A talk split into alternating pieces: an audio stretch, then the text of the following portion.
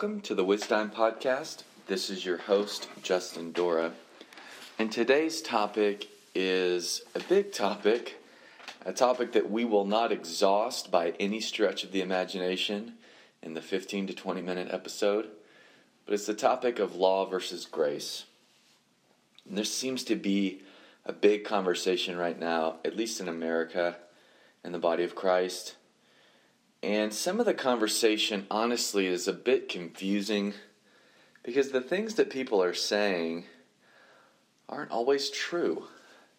And the accusations that get shot across the bow, when you really dissect them, when you listen to the folks that they say are saying these things, uh, have news, they're not saying that. and I'm just going to give you one example because honestly, I think every little nuance flows out of this one idea. What a lot of people are saying that these grace teachers are saying or writing or creating little videos about is that their teaching is creating a license attitude in the body of Christ. In other words, that these that this grace teaching is creating an increase of sin because nobody is giving the balance that sin's not good. And what's being said is these guys are actually advocating for it doesn't matter how you live. Because of the grace of God, it doesn't matter how you live. Now, let me break this down a little bit as I understand it. And I use that phrase because I don't get everything. I don't pretend to be an expert on everything. Probably not on anything, to be honest. There's always room to grow and learn. But the way I understand what a lot of these guys that are quote unquote labeled grace teachers, they couldn't be saying anything further from do whatever you want. That's not what people are saying. People are not giving people a license to sin. They're not saying, go do whatever you want, it doesn't matter. They're not saying any of that. What they are saying is, no matter what you do, God will love and accept you. Period. The end. It's unconditional.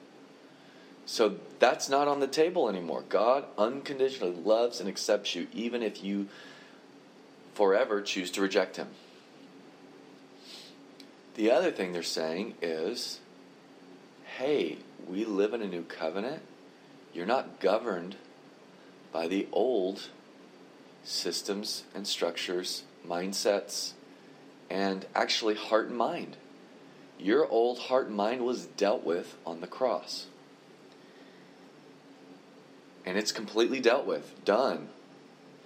That doesn't mean just because it's dealt with, there's not things we learn, there's not places we grow, there's not areas in our life that are immature, or that we don't even have sin issues at times. What it does mean is the governing body, entity, and system is done, dealt with, crucified on that cross. And we're going to look at a few scriptures that, show you that really clearly. But that doesn't mean we don't talk to each other if we're doing something that's hurting ourselves or someone else that that is sin. Because the reason that we confront, the reason that we bring things to the light, the reason that we deal with attitudes and actions and behaviors and they're uh, oftentimes they're symptomatic of perspectives of mindsets that are keeping us entrenched in a lifestyle that's no longer ours that's been dealt with but yet nobody's told us the good news. So because we don't know it now we're actually sinning by faith. And i don't i'm not trying to be cute with that phrase. What i'm saying is because you believe that's who you are that's why you keep doing it over and over again.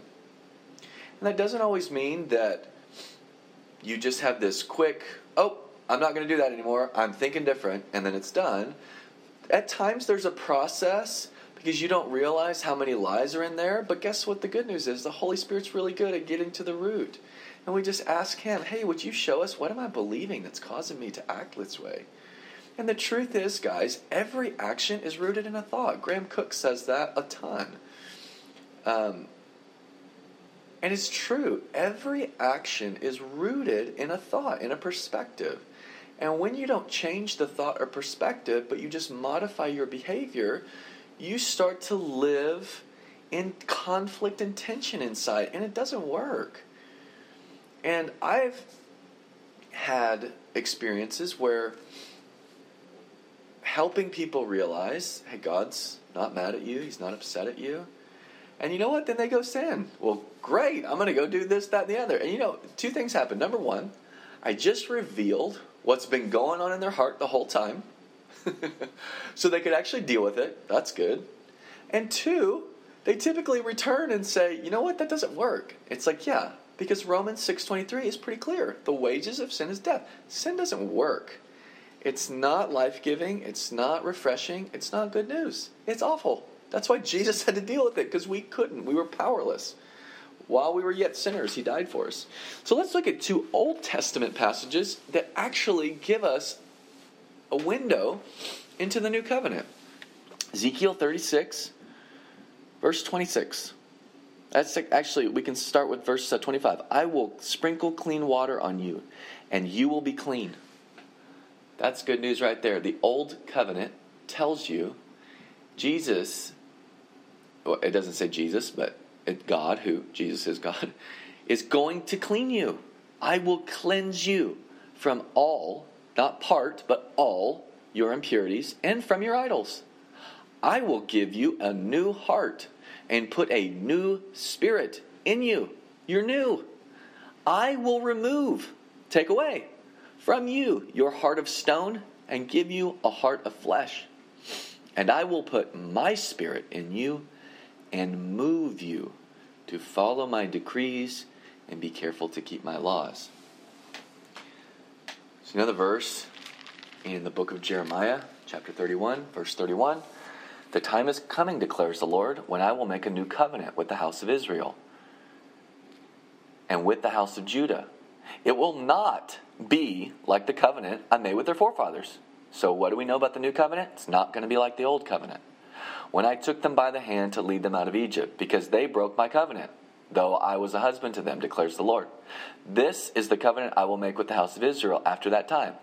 I will put my law in their minds and write it on their hearts. Why is he able to do that? Because you got a new heart, and now you have the mind of Christ. I will be their God, and they will be my people. No longer will a man teach his neighbor, or a man his brother, saying, Know the Lord, because they will all know me, from the least to the greatest, declares the Lord. So, here's the deal the main issue between law and grace is an operating system issue for everyone who's who's so offended by well the law's got to balance out grace. Or well what the law says is irrelevant now. We're missing the issue. The issue even the new testament says the law is holy it's right and it's powerless. It cannot change you. It cannot make you holy. It cannot do anything in your life to make you godly. All it can do is point out that you're not. That's it. That's all it can do. What grace has done made you new, made you whole, made you complete, made you a new creation. Scripture doesn't say the old is going and the new is coming. It says the old is gone and the new has come. So when you're living by the law, you're looking to yourself to be God. If you can force yourself to adhere to what you read, then you believe God will accept you. And we may not say it like that, but that's functionally how you live. Here's grace grace has taken the law and it's no longer outside of you. Now it's on your heart. Now it's on your mind. So when you read it, it's not telling you what to do, it's telling you who you are. So when you read, love your neighbor, you don't have to force yourself to love your neighbor. You get to realize love is in your heart. You now have a desire to love your neighbor. And when you focus on that desire, guess what happens? There's emotion. There's there's there's a will to actually do something for your neighbor that's loving. But it's not coming from you, it's coming from Christ in you. And that's the difference. And it just, honestly, it's a little annoying to hear all the bickering and the back and forth and the fear and the anxiety and I'm just like, man, what first of all, what's being accused is not even true, and second of all, all the more nobody I've heard teach on the grace of God advocates for a lifestyle of sin. They actually advocate for a lifestyle of holiness. But what they're saying is the way holiness works in the new covenant is not the way holiness worked in the old covenant. In the new covenant, Jesus became our holiness. Holiness isn't a process in the sense of I'm progressively becoming more holy. Holiness, according to the scripture, according to 1 Corinthians 1:30, you can look it up. It says that Jesus has become our holiness. Holiness is now a person and he lives in me. Therefore, I am holy. In fact, the word holy simply means set apart. You can't be partially set apart. You're either fully set apart or you're not set apart. It, it's not either, it's not partial. There's no in between. It's either or. And by the way, Jesus did that to you, for you, as you, in you, through you. So you can't even take credit for that. He did it. But the whole thing is, now we do mature, we do grow, we do be, become more established in our holiness. But how does that happen? Through the renewal of the mind. For our own understanding to catch up to what Jesus has done. And we stop saying things like we're messed up. We stop saying things like, man, I'll never get this right. We stop making those statements and we start declaring or agreeing with what God says about us through His Word. Period. The end. What His Word says about you. I'm already looking at my time frame. We're going to have to go into a second part because I got a host of scriptures that I want to hit.